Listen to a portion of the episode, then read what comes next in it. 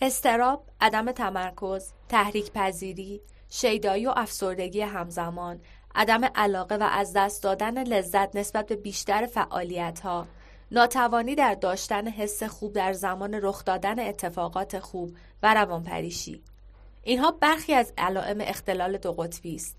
اختلالی که حدود یک نفر از هر صد بزرگسال در طول زندگی خود به آن مبتلا شده و باعث به وجود آمدن نوسانات شدید خلقی از دوره شیدایی تا افسردگی در آنها می شوند. من غزال سروش هستم و این قسمت پنجم از رادیو سیمیاست. تو این قسمت قراره در مورد روش های کنترل و مدیریت اختلال دو قطبی با استناد به تحقیقات دکتر تریسی مارکس از دانشگاه روانشناسی فلوریدا صحبت کنیم. فقط قبلش اگر نمی‌دونید اختلال دو قطبی چیه یا در مورد این اختلال و نشونه هاش سوالی دارید پیشنهاد می‌کنم حتما به اینستاگرام سیمیاروم و highlight دو قطبی و یا مقاله اختلال دو قطبی که در سایت ما به آدرس سیمیاروم.com هست یه سری بزنید. یه نکته دیگه هم اینه که پیشنهاد می‌کنم برای تشخیص و درمان این اختلال به یک روانشناس بالینی خوب مراجعه کنید. چون تشخیص این مشکل بعضی وقتا می‌تونه سخت باشه و حتی علائمش با یه سری از اختلالای دیگه اشتباه گرفته شه. خیلی وقتا هم پیش میاد که افراد با دیدن یه تغییر خلق و خوی ساده در فرد مقابلشون به اشتباه این اختلال رو بهش نسبت میدن و باعث نگرانی خودشون و اون فرد میشن.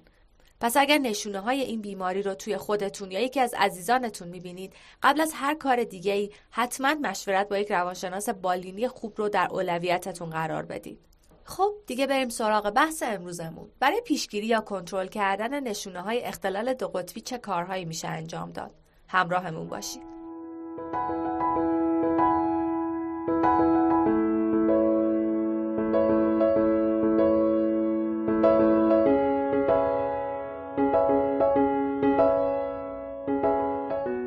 در حال حاضر رایجترین روش درمان این اختلال استفاده از داروه.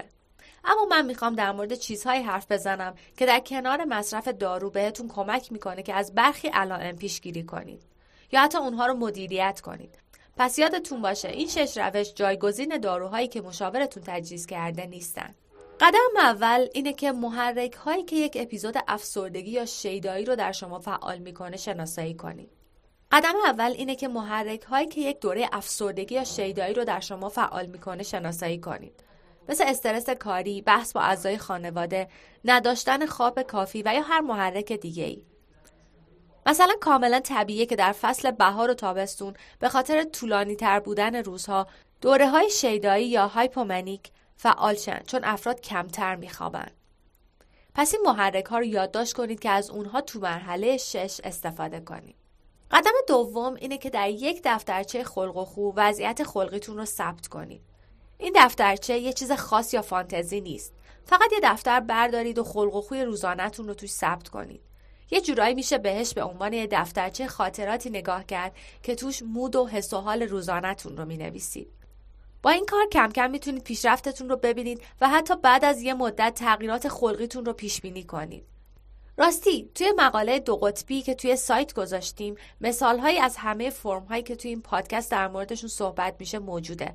پس اگه می‌خواید ببینید این فرم ها باید چجوری باشن و یه نمونه پرشدهشون رو هم ببینید پیشنهاد می‌کنم یه سری به simiaroom.com بزنید و دانلودشون کنید. تو قدم سوم باید یک برنامه برای کارهای روزمره و روتین داشته باشید. البته این کار برای همه لازمه چون هممون نیاز داریم که ساختار مشخص تو زندگیمون داشته باشیم. ولی برای افراد مبتلا به اختلال دو قطبی این ساختار خیلی مهمتره. چون هر تغییری که توی این ساختار به وجود بیاد می‌تونه یه محرک برای این اختلال باشه. پس اون محرک هایی که تو قدم اول لیستشون کردیم می‌تونن چیزایی باشن که برنامه روزمرتون رو به هم میریزن. حالا این برنامه روتین باید شامل چه چیزایی باشه؟ یه سری اتفاقات اتفاقات عادی و پایه‌ای زندگی. مثلا باید یه زمان مشخص برای خوابیدن و بیدار شدنتون داشته باشید. زمان غذا خوردن هم مهمه و time هر وعده رو باید مشخص کنید. این فعالیت های اصلی یه جورایی مثل اسکلت برنامه روزانهتون کار می‌کنن و وقتی time شون مشخص شد بقیه فعالیت هایی که در طول روز انجام میدین میان و میشینن تو زمانهای خالی بین اونها. البته می‌دونم که همیشه نمی‌تونید برنامه کاری یا درسی خودتون رو کنترل کنید. اما اگر این نقاط مهم رو تو برنامه نداشته باشید شاید حتی هیچ وقت بهشون فکرم نکنید که نتیجهش میشه یه روز عادی بی برنامه که هر وقت هر چیزی پیش میاد انجام می‌دید. و این همون چیزیه که منجر به مثلا کمبود خواب در دوره شیدایی میشه یا حداقل توی مسیری قرارتون میده که تهش می‌رسید به این مشکل. و حتی روزهای بی برنامهتون می‌تونن باعث یه مشکل کاملا برعکس هم بشن. مثلا ممکنه باعث چن احساس کنید باید کل روز رو بخوابید که یکی از نشونه های افسردگیه حالا چجوری میشه از این مشکلات جلوگیری کرد؟ با رفتن به قدم چهار رو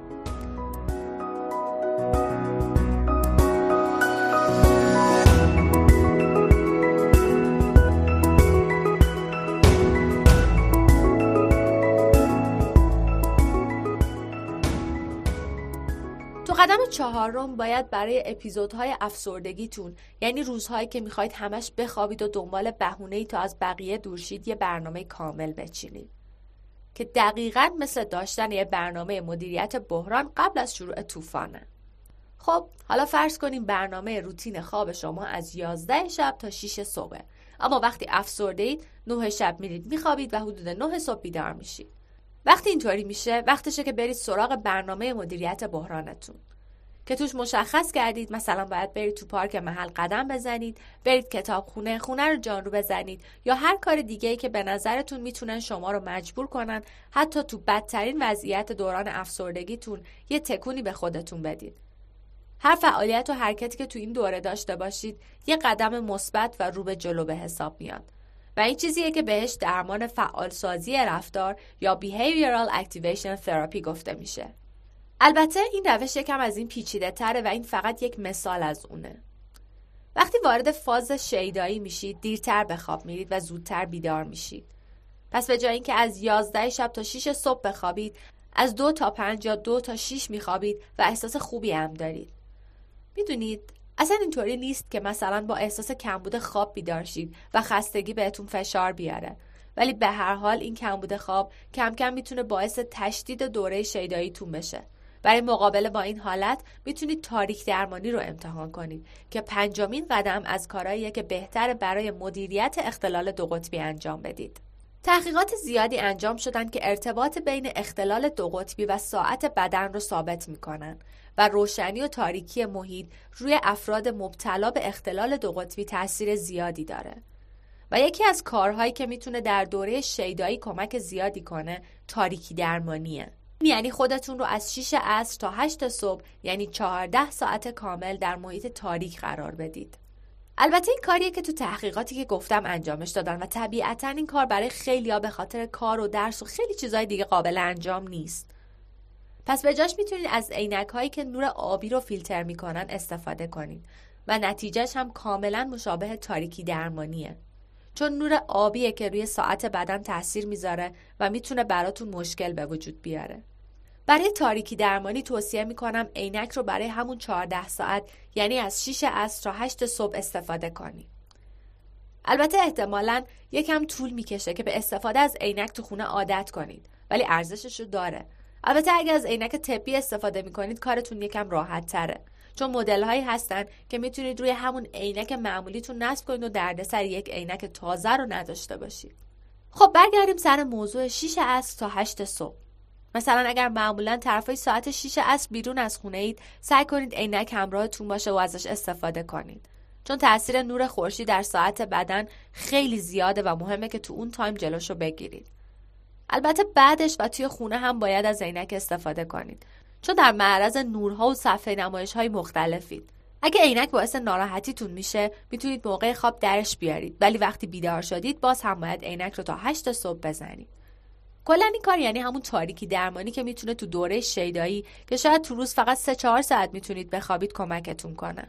آخرین قدم برای کنترل اختلال دو قطبی هم داشتن یه برنامه پیشگیری از اود یا ابتلای مجدده. اینجا کاری که تو مرحله اول کردیم به کار میاد. وقتی لیست محرک هایی که یک اپیزود افسردگی یا شیدایی رو در شما فعال می‌کنه داشته باشید می‌تونید دنبال راه حل هایی باشین که از اتفاق افتادنشون جلوگیری کنید معمولا برای این کار مشاورتون می‌تونه خیلی کمکتون کنه تا راههایی رو پیدا کنید که یا کلا از محرک های عود این اختلال دور باشید یا حداقل کمتر در معرضشون قرار بگیرید.